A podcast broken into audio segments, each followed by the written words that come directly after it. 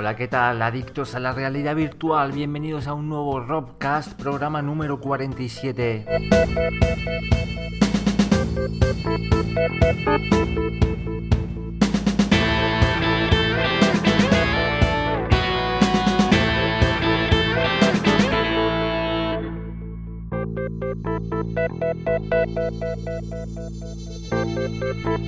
Y la realidad virtual vive momentos de tensión, se acerca ese pre-order de HTC Vive y ya sabemos su precio. Muy buenas, Ramón.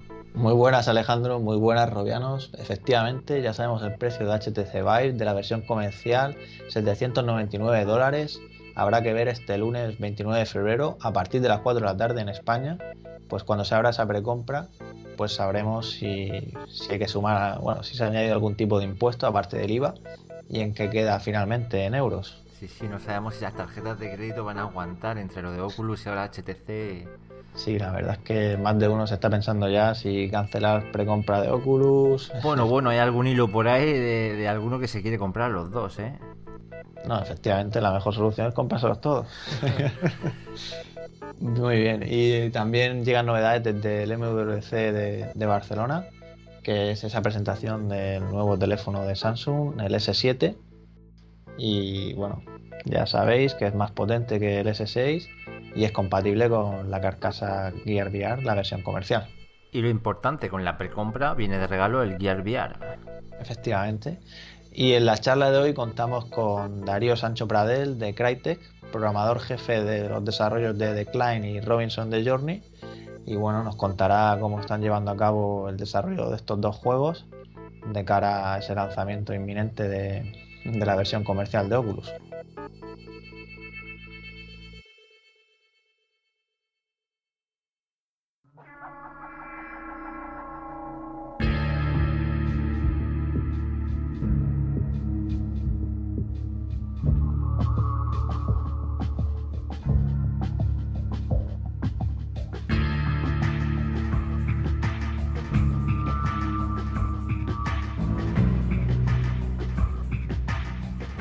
Arrancamos las noticias y empezamos hablando de HTC Vive, de la versión comercial que llega este lunes su precompra. Y como hemos adelantado al principio, son 799 dólares y ya sabemos con qué viene el dispositivo cuando nos llegue. Pues aparte del visor, los dos controladores de movimiento y las dos estaciones Lighthouse, también traerá unos cascos eh, y dos juegos, Job Simulator y Fantastic Contraction pues sí, va a ser un, lunes emocionante y esperemos que ese precio no difiera mucho al, convertirlo al euro y, no nos llevemos eh, indeseadas sorpresas. Y bueno, para aquellos que os preguntéis si se trata de la versión Vive Pre tal cual, hay que decir que lleva una serie de mejoras, como un mejor sistema de sujeción, las correas, un acabado más refinado, con lo que se mejora también la ergonomía y también lleva la inclusión de un micrófono integrado. Así que esperemos que, bueno, que sea mucho más cómodo que el DK2 y que Gear VR. En definitiva, que nos permita estar pues tiempo usándolo, ¿no? Que es lo que queremos. Horas y horas ahí sin, sin parar, Efectivamente. Y por cierto, si aún tenéis dudas si vuestro ordenador es capaz de ejecutar como hace falta HTC Vive, tenéis una herramienta en Steam, Steam VR Performance Test, para ver si vuestro ordenador es apto o no para la realidad virtual. Bueno, yo espero que pasaras el test, en mi caso lo pasé y estamos VR ready. Sí, sí, estamos preparados. y noticia interesante de cara a la llegada de HTC Vive a nivel comercial es que Steam empieza a preparar ya sus filtros de búsqueda para que podamos encontrar los juegos compatibles con realidad virtual o aplicaciones y además pues sepamos con qué visores o HMD son compatibles, como por ejemplo saldrán iconos de HTC Vive, Oculus Rift y además también podremos ver qué tipo de control tiene el juego, como controladores de movimiento, gamepad y cómo se juega dicho juego, sentado, de pie o en escala de habitación. Así que bastante interesante lo que está haciendo Steam de cara pues, al lanzamiento inminente ¿no? de esta realidad virtual. Sí, a mí el icono que más me gusta es el de escala de, habitación, el Room Scale, esperemos que lo lleven muchos juegos. Sí, efectivamente, pinta genial.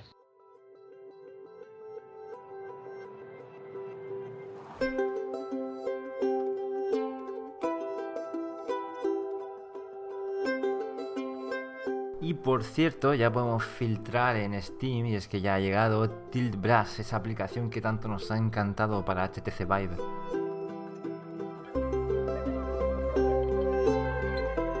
Sí, efectivamente, esa aplicación en la que podemos dibujar y ver desde todos los ángulos nuestras creaciones y que tanto disfrutamos Álvaro y yo en la pasada Gamescom en Alemania. Y nada, ya está en Steam, aunque estará disponible a partir de abril, lo que significa que, parece que no, que no habrá duda alguna de que en abril es cuando se realizarán los envíos de esa versión comercial de HTC Vive, que por cierto Tilbras de momento solo es compatible con HTC Vive. Y siguiendo un poco con HTC Vive, nos llegan buenas noticias también de parte de Oculus y es que el sistema de Shaper One funcionará con Oculus Rift, así que nos evitaremos darnos algún choque contra la pared, ¿no? Sí, efectivamente, como sabéis, enviar pretende dar soporte a todo hardware de realidad virtual y por ello también entrará Touch y Oculus Rift para experiencias de escala de habitación. En este caso, pues cuando llegue Touch, que ya tendremos un segundo sensor Constellation, pues podremos tener una experiencia de escala de habitación en condiciones, aunque habrá que ver cómo se comporta finalmente esto, ¿no? Porque, bueno, HTC Vive ha sido concebido para ello y Oculus Rift en teoría se supone que también, aunque no lo hemos podido probar. Sí, está claro que en HTC Vive será un sistema nativo y además también cuenta con esa cámara que, ayudará también un poco. Eso no lo tendremos en, en Oculus, pero igualmente esperemos que funcione. Y buenas noticias para aquellos que apoyaron la campaña de Kickstarter de Oculus, y es que sus unidades gratuitas las recibirán en la primera tanda de envíos del CV1, que será a finales de marzo, así que pronto podrán disfrutar de, de la realidad virtual comercial. Sí, sí, a partir del 28 de marzo me veo más de uno en la puerta esperando a que venga el transportista. Y también apuntaros esta fecha, 15 de marzo, y es que durante la GDC 2016 Sony ha convocado a la prensa para hablar sobre PlayStation VR. Al parecer van a hacer algún tipo de anuncio y a pesar de los últimos rumores sobre un posible retraso que al parecer se ha desmentido, eh, quién sabe si no nos dicen algo sobre el precio o alguna fecha. Sí, sería bueno saber el precio también de, este dispositivo de PlayStation 4 y, bueno, y si no, pues que nos enseñen más juegos o incluso a lo mejor, quién sabe, alguna mejora todavía del dispositivo. Ya hablamos ahora del MWC en Barcelona y es que LG entra en la realidad virtual con la presentación de su nuevo teléfono G5 y las gafas LG 360 VR, que a diferencia de, por ejemplo, Gear VR, se trata en concreto de un HMD realmente, más que de una carcasa como se trata Gear VR, puesto que Gear VR hay que introducirle el teléfono y en este caso son unas gafas independientes con sus propias pantallas que conectamos al teléfono móvil mediante USB 3.0C y podemos tener el móvil en nuestro bolsillo y las gafas colocadas y bueno, una de sus ventajas es un menor peso, concretamente son 117 gramos y una resolución de 960 x 720 con dos pantallas LCD de tan solo 1,88 pulgadas de tamaño. Y bueno, a priori pues la idea parece bastante buena, por el de cara a la ergonomía, yo creo que, tiene que ser mucho más ligero ¿no? que, que guía. Sí, está claro. Eh, no sé, la idea es muy buena. El, ya viendo solo el móvil, lo de cambiarle la batería así como si fuera un, arma, está súper bien pensado. Han innovado y si la idea evoluciona con siguientes generaciones, la verdad que puede ser todo un referente. Y además también han presentado la cámara LG 360K para grabar vídeos 360, que será compatible con el formato de 360 de YouTube y Street View, y que por supuesto podemos visualizar con el propio, o sea, con el móvil y, las gafas.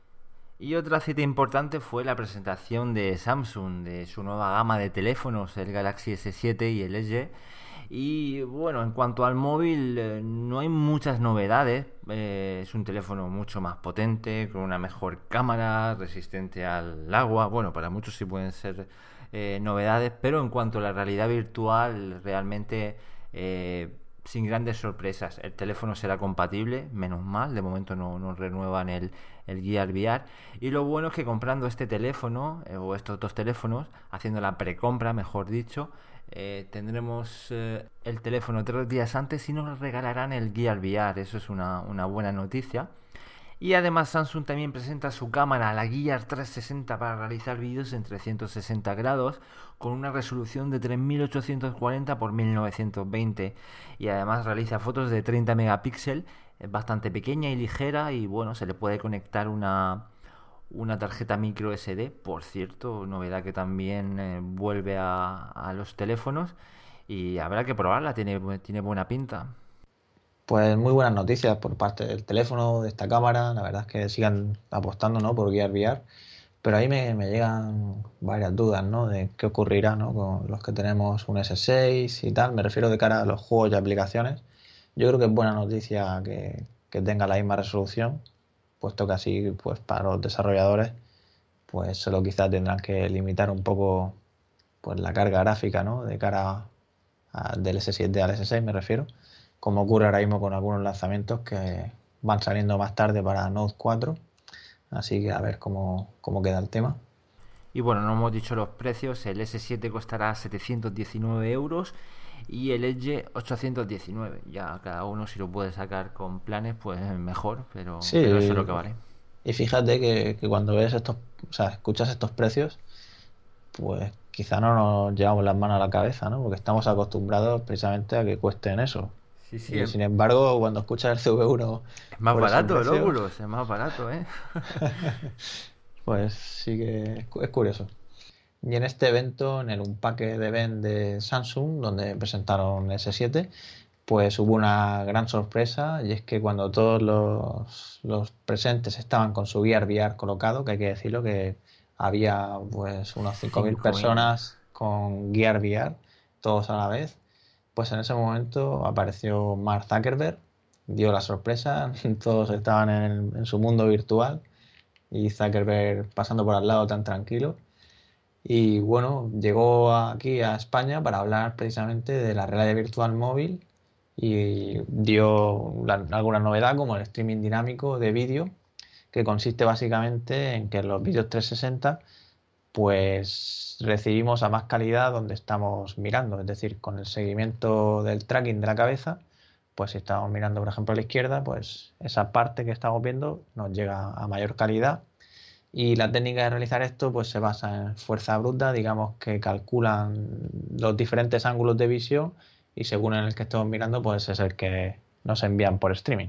Y bueno, también comentaron novedades sobre aspecto social en la realidad virtual, cosa bastante lógica siendo Facebook y que se están preparando para cuando llegue el momento pues dar la sorpresa y bueno la sorpresa estar ahí. Y para cerrar las noticias os recuerdo si alguno tenéis en el cajón guardado lleno de polvo Leap Motion sacarlo porque con la última actualización Orion o sea tenéis que ver eh, si no habéis visto ya el vídeo una mejora espectacular. Es como un como si hubieran sacado una versión nueva del dispositivo. Funciona muy, muy, muy, muy bien y yo creo que dará mucho que hablar con los HMDs eh, que se, que se avecinan. Sí, efectivamente. La verdad es que yo lo veo compatible, ¿no? De cara, pues, aunque tengamos los controladores de movimiento, es el tener tus manos y los controladores es como si fuera el arma o el objeto que llevemos, ¿no? Eh, bastantes posibilidades de utilizar interfaces de estas de botones, ¿no? En el mundo virtual de tocar y bueno y, la interacción, ¿no? Con tus manos, no, no con la maraca, ¿no? Para que nos entendamos. Es que desde, que probamos el, dispositivo al principio, de hecho hay vídeos por ahí de, de Juanlo. Eh, había que tener mucho cuidado, no salirte del, rango, mucha oclusión y vamos, le han dado una revisión al código y ahora funciona de, de maravilla. Sí, la verdad es que va un poco mal.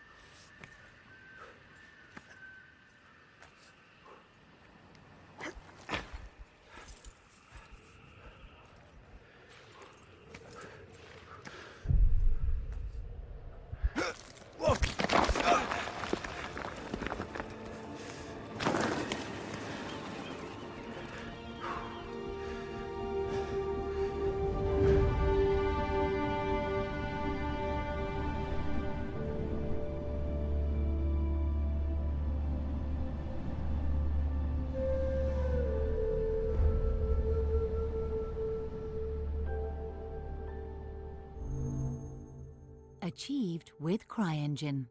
Arrancamos ya nuestra tertulia y como hemos avanzado al principio, hoy vamos a hablar de Crytek y es que quien no conoce ese potentísimo motor gráfico CryEngine que ha dado tantos títulos y de gran calibre como Crysis o Far Cry y lo que más nos interesa, están trabajando ya en realidad virtual con The Climb Robinson The Journey, así que nos vamos directamente a la sede central de Crytek en Alemania para hablar con Darío Sánchez Pradel. Muy buenas Darío, ¿qué tal? Hola, muy buenas, ¿cómo estáis? Bienvenido y también está por aquí Juanlo, ¿qué tal? Muy buenas, Robianos, ¿qué tal estáis? Muy buenas, Darío. Pues la verdad es que estamos encantados de que estés aquí con nosotros en nuestro Roscas. Y antes de empezar a hablar de, Klein y, más, pues te quería preguntar por de dónde viene tu interés por los videojuegos y sobre todo por la realidad virtual. Uf, pues por los videojuegos. Esto es un poco cuando yo, cuando yo era, yo qué sé, tendría 12 años o algo así, o 13 años, cuando, hombre, ya jugaba más o menos ahí. yo tenía un Amstrad 464. Y yo veía que en las máquinas recreativas y todo esto, ¿no? Cuando jugábamos, pues había mejores gráficos, mejores de todo. Y yo pensaba, jo, tiene que ser la leche. El, no sé cómo harán estos tíos, cómo, cómo puedes hacer esto, ¿no? En tema de tecnología, en tema de todo. Pero era muy pequeño, ¿no? Y tal.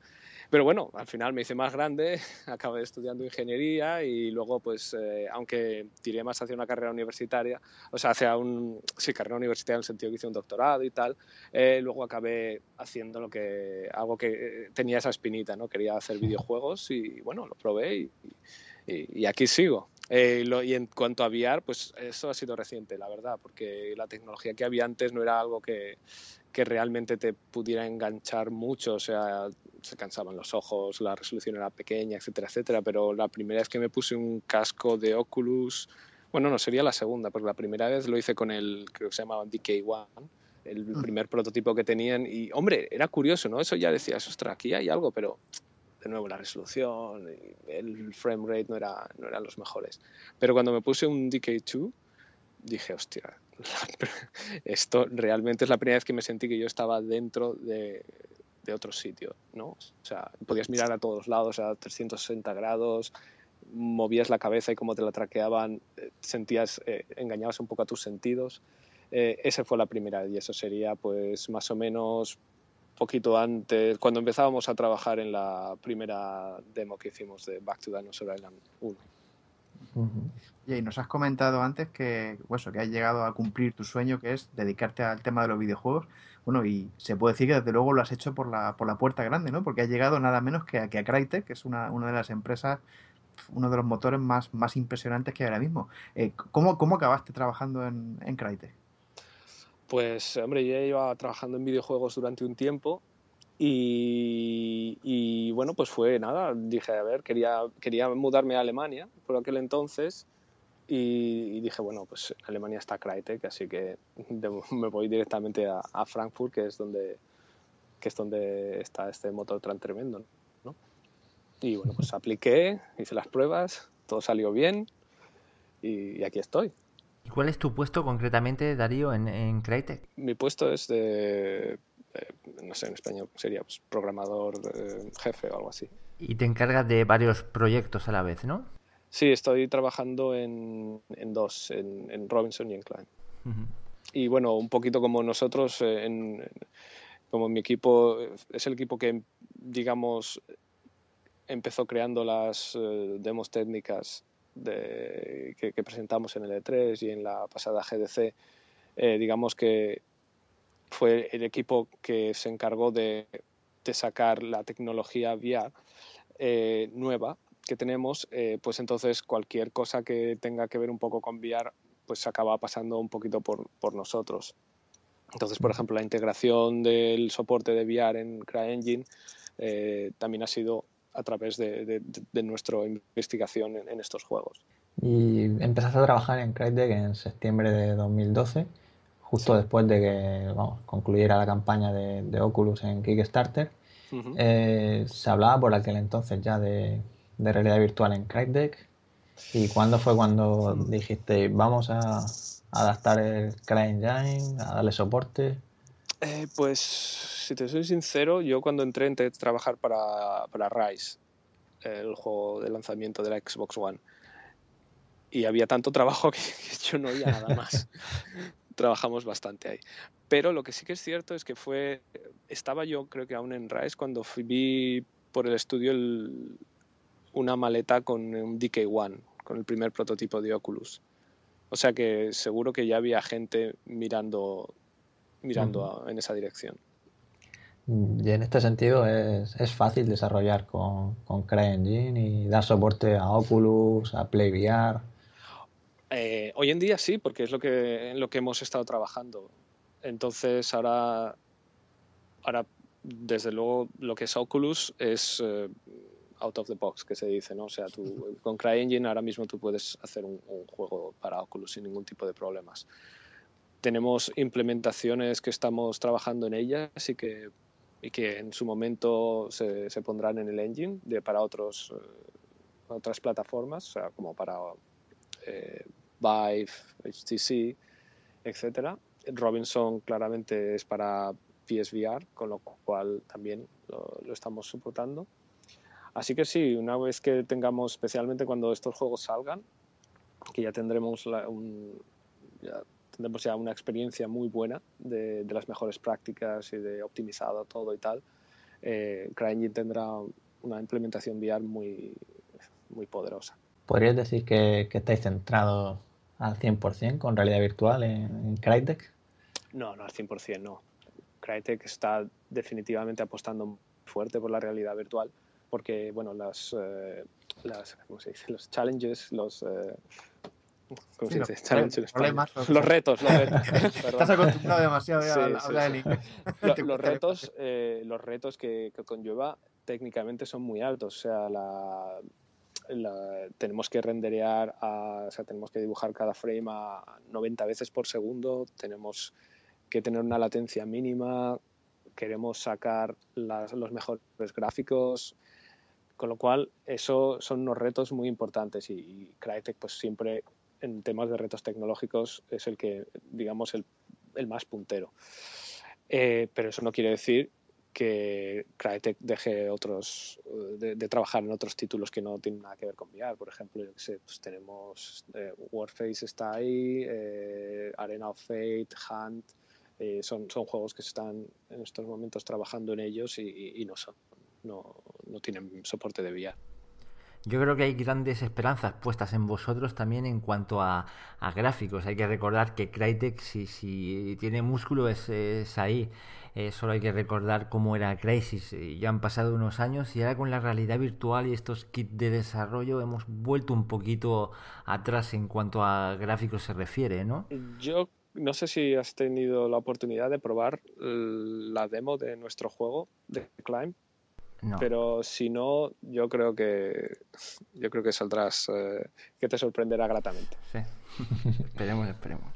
Tenemos Sí, ganas, sí. la O sea, es, eh, es una de las cosas que en las cuales eh, nos hemos esforzado. O sea, no queríamos hacer un, siendo Crytek, no queríamos hacer un juego que, que aunque fuera entretenido, lo que sea, no, no usara al 100% nuestro motor gráfico. Con lo cual, en Climb estás, en, en un- está- estás escalando montaña, estás en un mundo abierto, ¿no? O sea, puedes ver el horizonte, puedes ver eh, vistas muy, muy bonitas y, y definitivamente con una calidad gráfica que se espera de Crytek. Y ya que has sacado el tema de, de Klein, Sí. mm, cuéntanos un poco, así para gente que quizá no, no lo conozca tanto, pues básicamente, ¿qué es The Klein? Es, eh, Climb es un juego, es como una experiencia de escalada libre, ¿vale? En la cual tú puedes, eh, lo puedes jugar de diferentes maneras. Puedes jugarla más, que, quiero ser el más rápido, quiero competir, quiero, quiero, quiero realmente llegar arriba eh, compitiendo contra mí mismo, por ejemplo, porque puedes tener, pu- puedes tener un, ghost, ¿vale? Como un avatar que, que va por ahí. Con, o sea, básicamente los... Es que se me hace muy difícil hablar de todo esto. Te lo podría decir en inglés sin problemas. No te preocupes. Eh, bueno, pues eh, básicamente lo que tú puedes usar el juego para relajarte, escalar despacito, mirar alrededor, disfrutar de las vistas, sentirte como que estás ahí, ¿vale? que es una cosa, que es algo que gente que lo prueba le encanta hacer. Y porque, claro, estás en, realmente te transportamos a esa, parece que estás ahí. Y por otra parte, puedes tomarlo más como un deporte e intentar hacerlo lo más rápido posible, ¿no? Y, pues eso, ponerte metas y decir, bueno, a ver si lo puedo superar un poquito, hacerlo un poco más rápido y todo eso. Entonces es, ese tipo de juego. Puede ser más de, ver cómo, cómo, te sientes y, estar inmerso en la experiencia VR en algo que no podrías hacer de normal, porque claro, normalmente no, no escalas este tipo de, de escenarios, o simplemente puedes hacerlo, pues eso, como una competición contra ti mismo, por ejemplo, o contra, eh, tenemos asíncronos multiplayer, entonces quiere decir que puedes competir contra las, eh, eh, contra los ghosts, los fantasmas de, de, otras, de otros participantes. ¿Y cómo surge esta idea? Porque tenéis gran variedad de juegos, pero se sale bastante un juego un poquito también deportivo. ¿Cómo surgió? Sí, bueno, fue un poco como estábamos eh, con VR queríamos hacer algo diferente, ¿vale? Queríamos eh, Crytek ha sido muy conocido por, por Crisis y por juegos con, con, armas. Y para VR queríamos hacer algo completamente diferente. Queríamos algo eh, VR es algo nuevo y, y, dijimos, bueno, pues nuevo una nueva visión, ¿no? Entonces, bueno, pues empezamos a prototipar muchas cosas y poco a poco nos dimos cuenta que, bueno, una de las cosas que prototipábamos era, pues, pues movimiento, movimiento en horizontal y movimiento en vertical. Y vimos que, bueno, el movimiento en vertical era bastante divertido en sí. Entonces, a partir de ahí, pues bueno, empezamos, eh, nuestros diseñadores empezaron a, a mirar cómo, cómo hacer eso jugable, cómo, cómo, hacerlo divertido y creo que han hecho un gran trabajo. Una, una pregunta, eh, ¿cómo, cómo, crees que será mejor jugar a Decline? Eh, ¿Sentados o de pie? Ya que estamos ahora con tanto que se está hablando ahora en el foro del tema que si la escala de habitación, de pie, sentados, concretamente vuestro juego, ¿para qué está pensado? No está pensado para uno o para el otro, la verdad. Yo, en mi experiencia personal, enseñándolo por ahí en, en GDC o en E3, eh, hay gente que prefiere sentarse, hay gente que prefiere estar de pie. Y ambas disfrutan igual. Supongo que las que prefieran estar de pie es porque, no sé, supongo que las que eh, si te sientas a lo mejor y eres nuevo en VR te sientes más seguro. Si estás de pie a lo mejor te sientes, yo qué sé, más eh, involucrado en el juego, pero eso es algo totalmente personal del individuo que lo prueba. Y no está diseñado para uno o para el otro. Ajá y, no nos sentiremos raros si jugamos, por ejemplo, de pie y no utilizamos las piernas. No sé, es que es un poco como estás emulando. no, no, pero es una de las cosas que tiene VR. Eh, tú creas un mundo virtual y pones cierto tipo de reglas, ¿vale? Y en este caso, pues es, las reglas son, estás dentro de ese mundo, se te traquea perfectamente, y, pero eso se te traquea en las manos. Y en todo momento, si no rompes esas reglas, digamos que hay un contrato no escrito entre el que juega y el que ha hecho ese juego que si no se rompe, no se rompe la inmersión, ¿vale? Es una de esas cosas que nos hemos dado cuenta en VR que funciona un poquito así. Entonces, si yo no te pongo piernas, pero el resto, pero, el, pero la velocidad del juego es la correcta, el, la cámara te sigue perfectamente, tú mueves la cabeza y no hay latencia, eh, tú te sientes que estás ahí. Aparte, por un tema práctico, si especialmente escalando, especialmente cuando quieres ver vistas, si tienes el cuerpo por en medio, te, te ocluye un poco, ¿vale? No, no, no te permite, parte de la, de la, pantalla estaría todo el rato con tu cuerpo, que tampoco no, no sería, digamos, lo mejor en este caso. Tiene sus ventajas, VR, pero mejor que en la realidad, no nos estorba el, el, el cuerpo. Exactamente. Yo, yo, es una de las cosas que, que, he leído también últimamente de, pues eso, que parece que más o menos muchas desarrolladoras de juegos están llegando a la misma conclusión y es que mm, funciona mejor dibujar solamente las manos de, del avatar que, que, el, que el resto del cuerpo y creo que casi todos los que lo, casi todo el mundo coincide en eso, lo cual a mí en principio me, me, sorprendió un montón. Pero ya veo que tú, tú también me lo, me lo confirmas. Bueno, el tema es que, hombre, si, si pones el cuerpo entero y haces que y haces que ese cuerpo reaccione como un cuerpo humano real, 100%, pues por lo menos técnicamente no romperás esa inmersión. A lo mejor rompes un poco la experiencia por lo que te digo, está en mitad de la pantalla. Depende de lo que hagas, ¿vale? Pero si pones un cuerpo y no está 100% correcto porque por el motivo que sea, entonces bueno, pues ya eso te sacaría un poco de esa inmersión. Con lo cual yo creo que mm, en la primera en la, primera fase de juegos yo creo que todo el mundo lo que se enfoca es en, dar la mejor experiencia posible y no empezar a probar cosas como, bueno, y si ponemos todo el cuerpo y tal cual. Porque yo, creo que la ventaja, dependiendo del tipo de juego, sería marginal. Pero bueno, y, no sé si, merecería la pena el esfuerzo inicialmente. Sí, porque también dibujar el avatar, lo que tú dices, que si quieres hacerlo, tienes que hacerlo perfecto para que no se rompa la, la sensación y que lo típico que se vea un brazo que haga movimientos raros y todo eso. Entonces, pues sí. Lógico. Claro, y muy bien, y lo tienes ahí, lo, lo, haces perfecto, pero bueno, pero está en medio, dependiendo del tipo de juego, ¿vale? Incluso si estás en, yo qué sé, y luego hay otros, otras cosas como, imagínate que, que, ese cuerpo, que tú eres una mujer y el cuerpo es de hombre, por ejemplo, o al revés. No está, yo no, y esto es totalmente personal, mi, mi opinión, pero yo no tengo claro cuánto más ayudaría el tener un cuerpo ahí si no, si no te sientes identificado también con ese cuerpo. Lo bueno de la realidad virtual, transformarte también. sí, no sé, sí, quizás, quizás. Vale, volviendo un poquito a la experiencia, ¿es que habéis tenido algún problema de mareo con gente que no esté tan acostumbrada a la realidad virtual? Eh, en nuestro juego no, la verdad es que no, y es algo que, que realmente nos ha sorprendido gratamente. O sea, no, no esperábamos que, la gente en general tuviera mareo o algo así, porque bueno, lo hemos probado bastante y no, nos produce mareo ninguno, pero claro, siempre piensas, bueno, alguno habrá. Pero de momento no ha habido nadie que lo haya probado y que, se haya mareado. Y es algo en lo que hemos trabajado mucho, porque realmente era algo fundamental para nosotros. No queríamos hacer un juego en el que te pudieras marear, especialmente siendo de los primeros títulos de VR, porque es algo que, ¿sabes?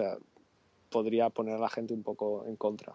Sí, efectivamente la, realidad virtual tiene, tiene que entrar con buen pie y, yo creo que ahora mismo todos los desarrolladores estáis cuidando mucho ese aspecto para que el confort sea al máximo porque realmente es que hay muchos juegos. En el juego se ha, hablado que sería compatible con, con Gatepad y ya luego cuando esté disponible Oculus Touch pues también con estos controladores y te quería preguntar pues cómo diferente será la experiencia según si usamos el Gamepad o, o Oculus Touch y si recomendaréis touch para una mayor inversión? Bueno, de momento eso es algo que estamos ahora mismo trabajando en ello. Entonces, mm, vamos a soportar los dos, pero aún es un campo activo de investigación. Entonces, no, tampoco puedo hablar mucho sobre él porque no tenemos unas conclusiones exactas. Pero lo que es soportarlo, los, soportaremos los dos y intentaremos dar la mejor eh, experiencia en ambos casos. Yo, la verdad es que sobre todo en vuestro juego, una, pregunta con lanzo, porque es un poco, siempre lo pensé, que es el tema de la gente tiene los brazos más largos, ¿no? O menos largos, y cómo podría afectar esto en la experiencia, ¿no?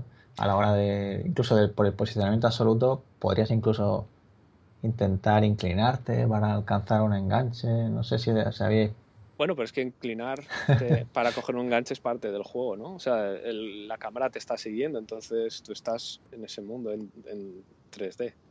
O sea, nosotros eh, nos parece correcto que, te muevas, no, por supuesto, no que andes, pero que, que te intentes estirar un poco, incluso si estás jugando con el controlador también, la cabeza la mueves hacia adelante, hacia detrás es una, es una experiencia realmente activa, o sea, no es simplemente mover, darle al botón y, estás trepando, o sea, tienes que enfocar la cabeza hacia donde quieres mirar cuando estás jugando con el controlador, ¿no? Con el eh, Xbox controller. Y, bueno, pues si echas el cuello para adelante, pues podrás agarrar mejor cosas. Y eso es parte de lo que le da mucha gracia al asunto. El, el juego fomenta, ¿no? Que, que, que, que, te muevas un poco, que te estires, que te esfuerces. Desde, luego, desde luego, es parte del, del diseño. ¿Nos cansaremos jugando físicamente? Hombre, no. Depende de cuántas ganas le pongas. Si quieres hacerlo en un tiempo récord, probablemente. Si Seguramente, ¿no? oye, pues eso, eso, va, eso va a ser muy interesante, la verdad, el tema de, de, de ver, ¿no? La gente quiere hacer los mejores tiempos y demás, se lo va a tener que currar. O sea, ya no, ya no se trata solamente de, de ser hábiles moviendo las manos, sino que nos lo vamos a tener que currar un poco más físicamente. que, que antes de la realidad virtual era, era un poco desconocido. Sí, hombre, tampoco sé, no, no creo que acabes sudando, ¿vale? Pero desde luego requiere movimiento en el cuerpo un poquito. Sí, yo, yo la, la, pregunta que te haría es que um, se critica mucho, o se ha criticado mucho el Gamepad que viene con, con, el CV1 de Oculus y básicamente crees que, que puede llegar incluso a limitar la jugabilidad de cara a controladores de movimiento como es Oculus Touch, ¿no? El que vosotros tengáis que pensar que integrar ese Gamepad y a la vez el, el, no, lo que es Touch, ¿no? yo creo que bueno es un es un buen controlador. El controlador de Xbox One es un buen controlador. Y yo creo que depende del tipo de juego o la aplicación a la que hagas pues a lo mejor es más cómodo eso que, que tener que estar agarrando con las dos manos dos controladores. Depende de la aplicación en la que hagas a lo mejor tiene más sentido. Y o sea es, yo creo que eso depende de, de la aplicación del juego que hagas Claro, hay pero cosas que tienen más sentido hacerlas con el touch, hay cosas que tendrá más sentido hacerlas con el, con el, Xbox controller. Claro, pero yo me refiero, por ejemplo, a un juego como el vuestro. Es claramente que está para usar las manos. Es ahí donde voy, ¿no? O sea, está claro ah, que, a un juego de coche no tiene mucho sentido ponerte con los dos controladores sí, sí. como si fueran volantes, ¿no? bueno, pero también ten en cuenta que el touch es, es, de momento es algo opcional, con lo cual tampoco puedes hacer a la gente no comprarse un touch y a la vez comprarse y no, para comprarse nuestro juego. La verdad es que la gente que lo está jugando con controlador lo está disfrutando mucho. También. Sí, sí. Sí, tiene pinta de, de que, que, es bastante intuitivo y fácil, ¿no? Como vas moviéndote sí, sí. con la cabeza para mirar y nada. Sí, por eso que los dos modos de juego son muy entretenidos. No, no tenemos nadie quejándose de que uno es más entretenido que el otro o que uno tiene, digamos que uno no tiene el nivel necesario para ser entretenido. La verdad es que a la gente le está gustando mucho los dos, todos los, la gente que lo está probando. Porque por lo que he visto es con los gatillos para las manos, ¿no? O sea, presiona el gatillo derecho es como si mueves la mano y entonces con la cabeza, digamos, que miras dónde va a ir la mano, ¿no? O algo así. Exacto, sí. Sí, sí. Y volviendo un poquillo al, al juego, eh, el juego es de escalar, lógicamente, pero tendremos otras posibilidades, habrá otros modos en el que andemos, zonas que no sean tan, tan de escalada, habrá otros saltos, no sé. Eh, creo que esto me han dicho justamente que no puedo hablar mucho sobre vale, ello, porque, vale. porque vale. el juego está en mitad del desarrollo. Lo que vemos en el vídeo, ¿no? Lo que vemos, vale. Sí, sí. sí. Pero bueno, si tú miras el vídeo, más o menos te das una idea. Vale, y no sé si nos puedes hablar de cuánto durará el juego, si podremos eh, rejugar las, las pantallas de diferentes formas. Hombre, rejugabilidad es definitivamente algo que, que, es una prioridad para nosotros. Entonces sí, va a haber rejugabilidad, vas a poder rejugar las fases. Eh, y, y, me imagino el, que lo, lo vais ¿sí? a incentivar también de alguna forma, ¿no? Sí, sí, bueno, es que yo creo que se incentiva un poquito solo, el, porque ten en cuenta que, que los, las vistas y la experiencia es mm, es muy bonita. Uh -huh. Con lo cual yo creo que vas a querer hacer eso más de una vez. Y nos has hablado antes de, de, multijugador. ¿Habrá también modo cooperativo en el que podamos cooperar con el compañero para hacer ciertos movimientos? ¿O, mm, o tampoco nos puedes contar? De momento es que no puedo, no puedo dar muchos detalles. Vale, eso, perdona. Bueno, el tema ese de saber si habría energía, cansancio, otros elementos de jugabilidad. ¿Hay algo que nos puedas decir de ahí? Déjame pensar qué, qué es lo que se ha enseñado. O de cara a la dificultad también, si nos puedes contar. Si... Es que la verdad es que también sería, si te digo ahora una cosa a otra, a lo mejor es, es, mentira dentro de tres semanas, ¿sabes? Porque estamos ahora mismo, estamos balanceando el juego y estamos mirando qué cosas tienen sentido, qué cosas no tienen sentido, o qué cosas eh, son más entretenidas o no. Entonces, a lo mejor sí, te estoy dando noticias que, que, que son falsas. Vale, no, no en, ese, en, ese, so, so, solo la última y no te damos el coñazo. Sí. ¿Podremos morir? ¿Te puedes caer y morir? O... Hombre, ca caerte te puedes te caer. Puedes caer ¿no? Morir, morir ahí... no, no, te mueres. Vale, Pero creo que, que, se corta, ¿no? Cuando empiezas a caer, ¿no? Que no eh, es. Sí, sí, sí, no, hombre. Es eh, una de las cosas que hay que tener en cuenta cuando, cuando haces juegos de VR para todos los públicos, por lo menos. ¿no? Si hacer juegos de horror, pues ya es otro, es otro tema, pero es cuidar mucho, mucho al jugador, especialmente porque hay que tener en cuenta también que probablemente nuestros títulos van a ser los primeros títulos de VR o las primeras experiencias generales de VR que, que, la gente va a tener. Entonces, hay muchas posibilidades que sea nuestro juego o otro juego similar lo primero que una, que una persona media experimente en VR. Entonces, hay que, hay que cuidar mucho esa experiencia, con lo cual, eh, definitivamente no sacamos nada, procuramos cuando hay cualquier tipo de, yo qué sé, si te caes o lo que sea, siempre procuramos que sea una experiencia no desagradable y que sea lo más llevadera posible y, de momento nadie ha tenido ningún eh, ningún problema con él. Estaría genial que sacarais algún truquillo o algo para... bueno, hombre, hay que tener sentido común. Para que cuando subas a, subas a la cima te puedas lanzar al vacío. Hombre, eso, que sea impresionante. La verdad es que te dices la, la caña. Claro, es que nos acostumbréis a juegos como en Crisis y luego, claro, queremos, queremos eso. Es verdad. Claro, claro, pero, la pero, libertad. Pero tienes que tener en cuenta que en Crisis el jugador, ¿vale? Eh, en, de alguna forma no eres tú, sino es ese muñeco que hay en la pantalla que se mueve y al que le matan y le disparan. Pero aquí hay un gran cambio, porque aquí el jugador ya, ya no está en la pantalla, sino que tú estás dentro del juego. Y muchas reglas que había antes no, no, no son equivalentes y no valen. Y tienes que tener bastante cuidado con eso. Pero vamos, por ejemplo, nosotros hemos probado el juego con gente que tiene vértigo y la verdad es que la respuesta ha sido muy positiva. O sea, sienten esa sensación inicial porque es muy realista, pero digamos que al, por lo menos las dos o tres personas con las que yo he probado, eso eh, al poco tiempo se aclimatan. Y vale, no van tan rápido como otra persona, pero disfrutan de, alguna modo, de algún modo la experiencia de una forma que no la podrían disfrutar eh, en la vida real. Sí, sí, sentirán un poquito ahí el gusanillo ¿no? de la adrenalina, poco y bueno. Pues... Por lo menos las personas con las que lo he probado. Me recuerda un poco el tema este de las fobias y tal que hemos comentado alguna vez, ¿no? Que, en realidad virtual pues te puede ayudar a superar esa, ese vértigo, ¿no? Quizá. Ya, no sé si te... no, no sé si luego eso se puede pasar en la vida real, pero supongo que si piensas, si de alguna forma piensas, vale, esto es realidad virtual, no es el mundo real, a lo mejor es lo que a estas personas les ayuda o a lo mejor internamente su cerebro a cierto tipo de desconexión, ¿no?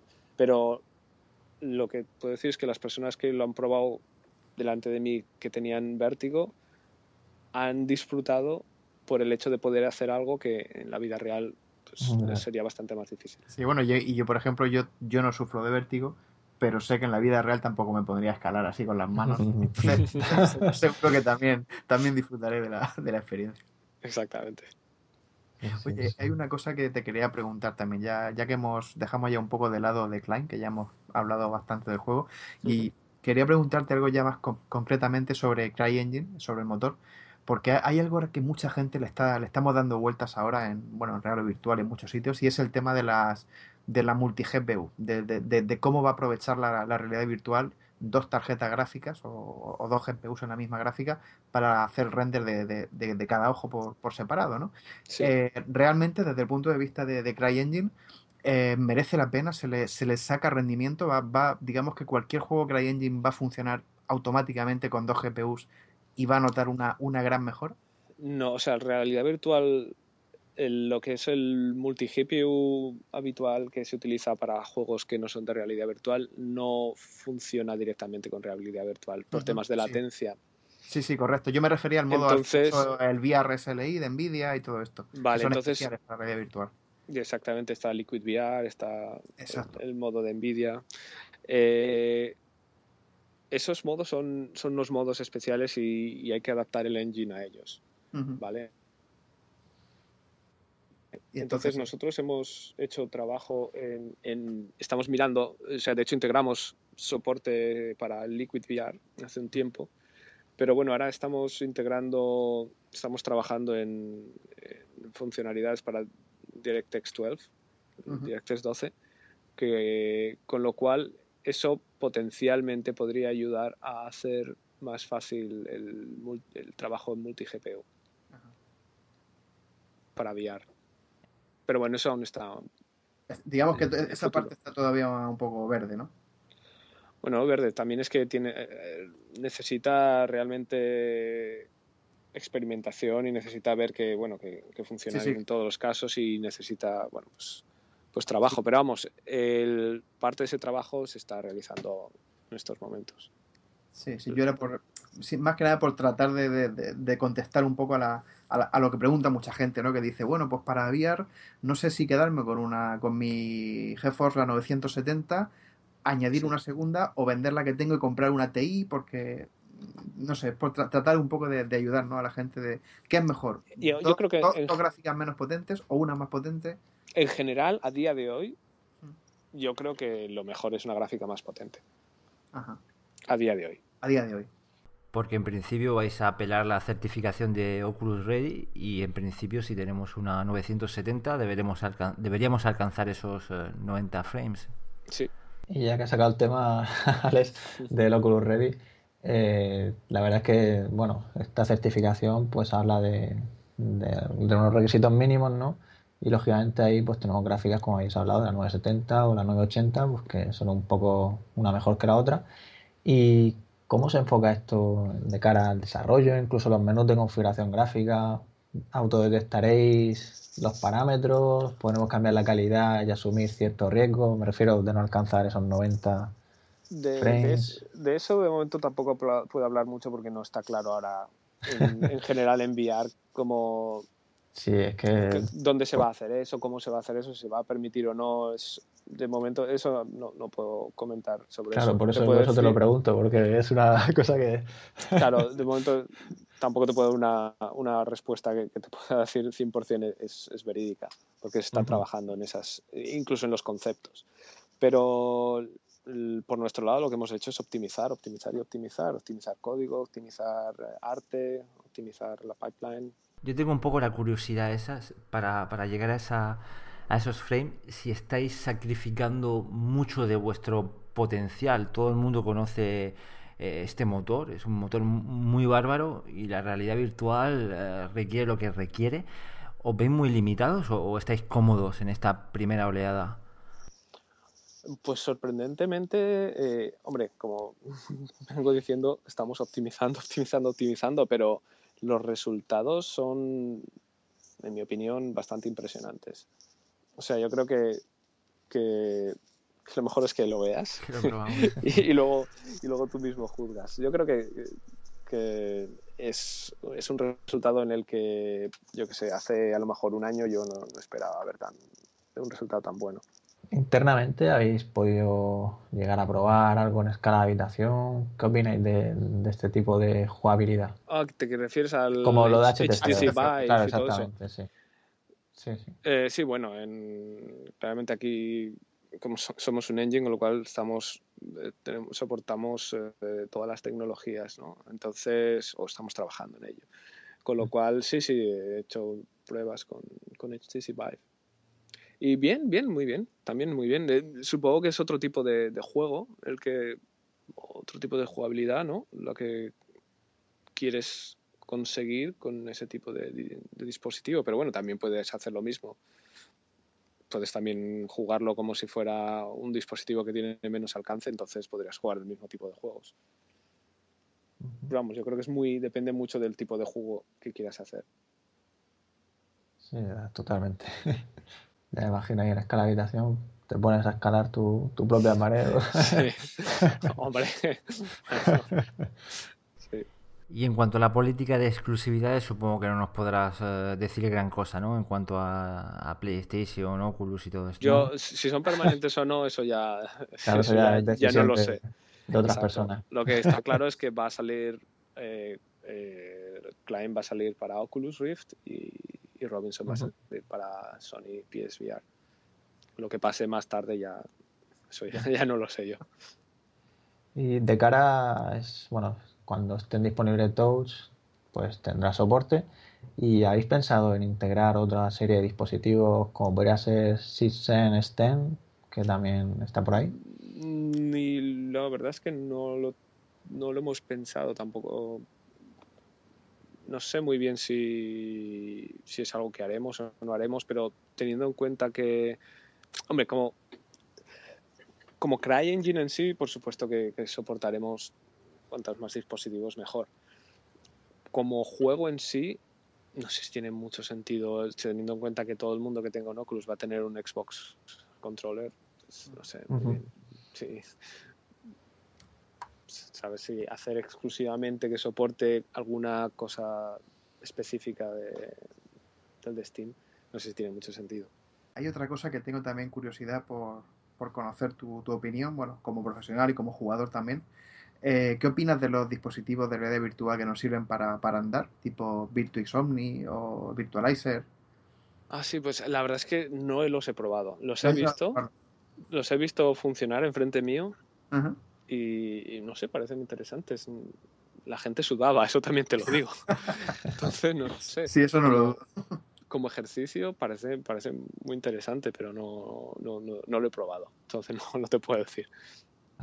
Porque habláis antes, al final va a acabar reventado entre andar ahí, luego te pones con decline a mover los brazos rápido y con, el, con los touch.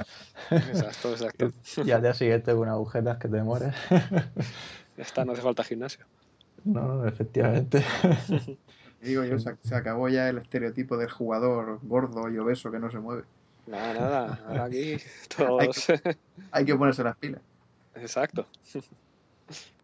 Y en cuanto a la iniciativa esta de VR Fest que están haciendo Craigdeck, ¿nos puedes contar algo? Si, sobre todo no, si... No sé mucho, la verdad. O sea, sé que consiste pues eso en...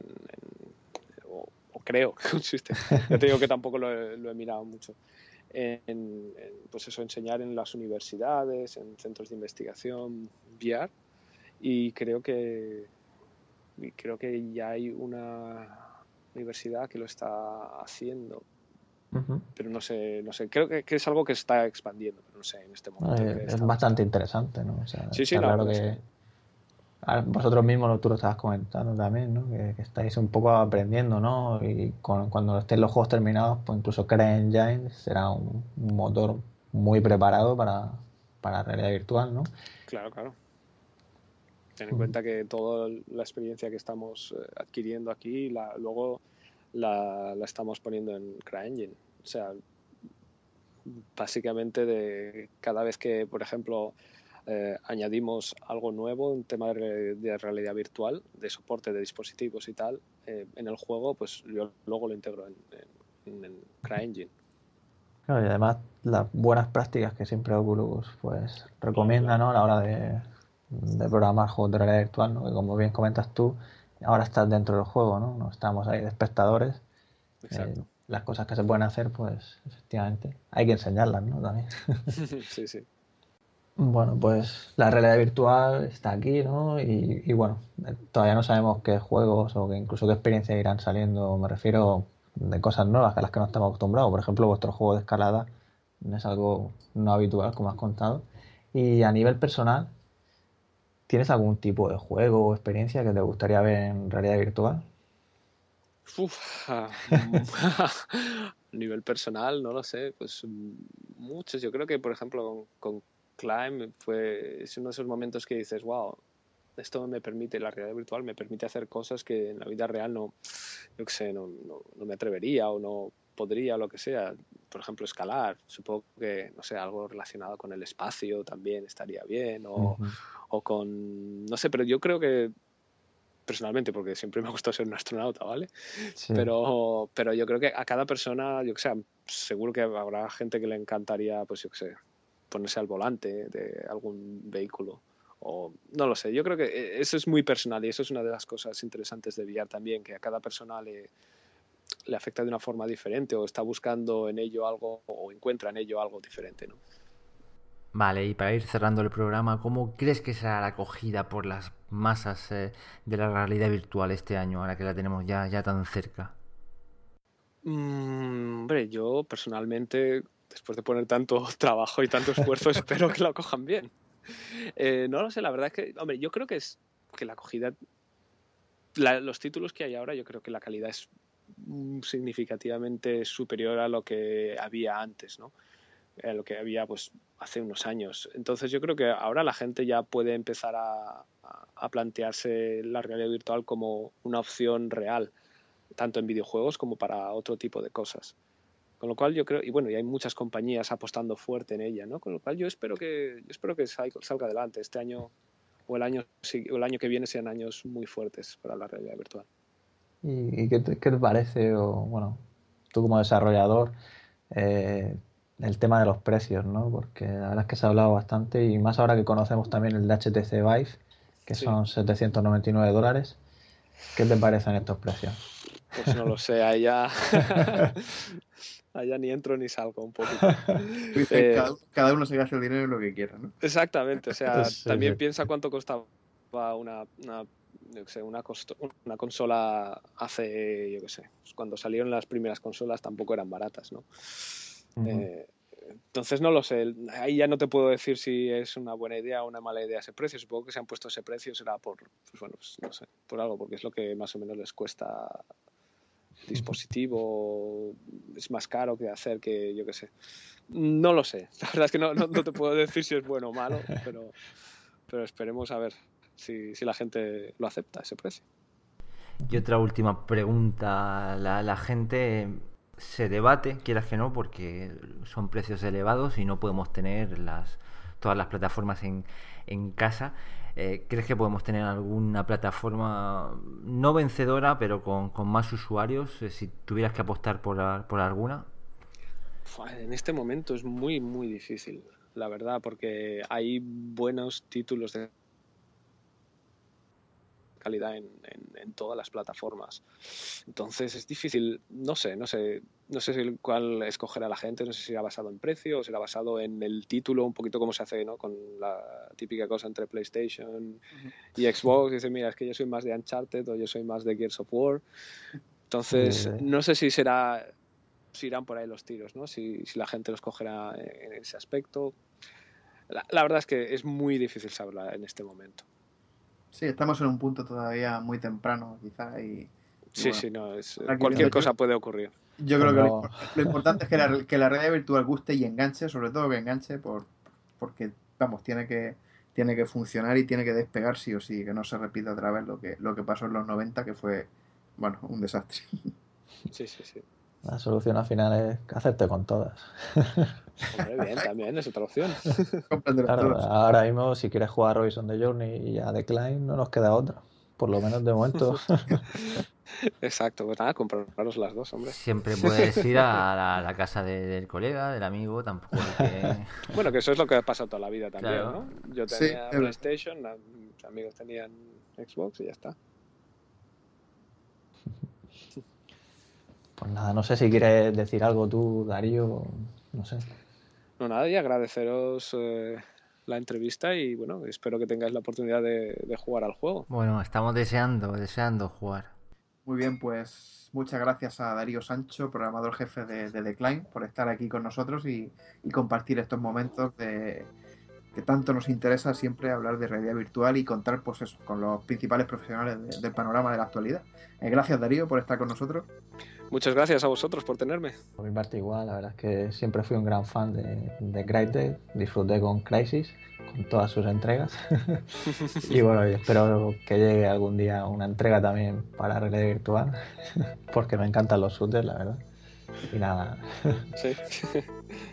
Oye, pues nada, me alegro que me alegro que estéis interesados en la realidad virtual, porque bueno, nosotros lo estamos bastante, así que está bien compartirlas. es el futuro, es el futuro. ojalá, ojalá. Oye, o bueno, no sé si es el futuro solo eso, pero yo creo que con un poco de, de esfuerzo será un futuro compartido con otras cosas, claro. Muy bien, Robianos, pues nada, nos vemos en el próximo programa. Hasta la próxima.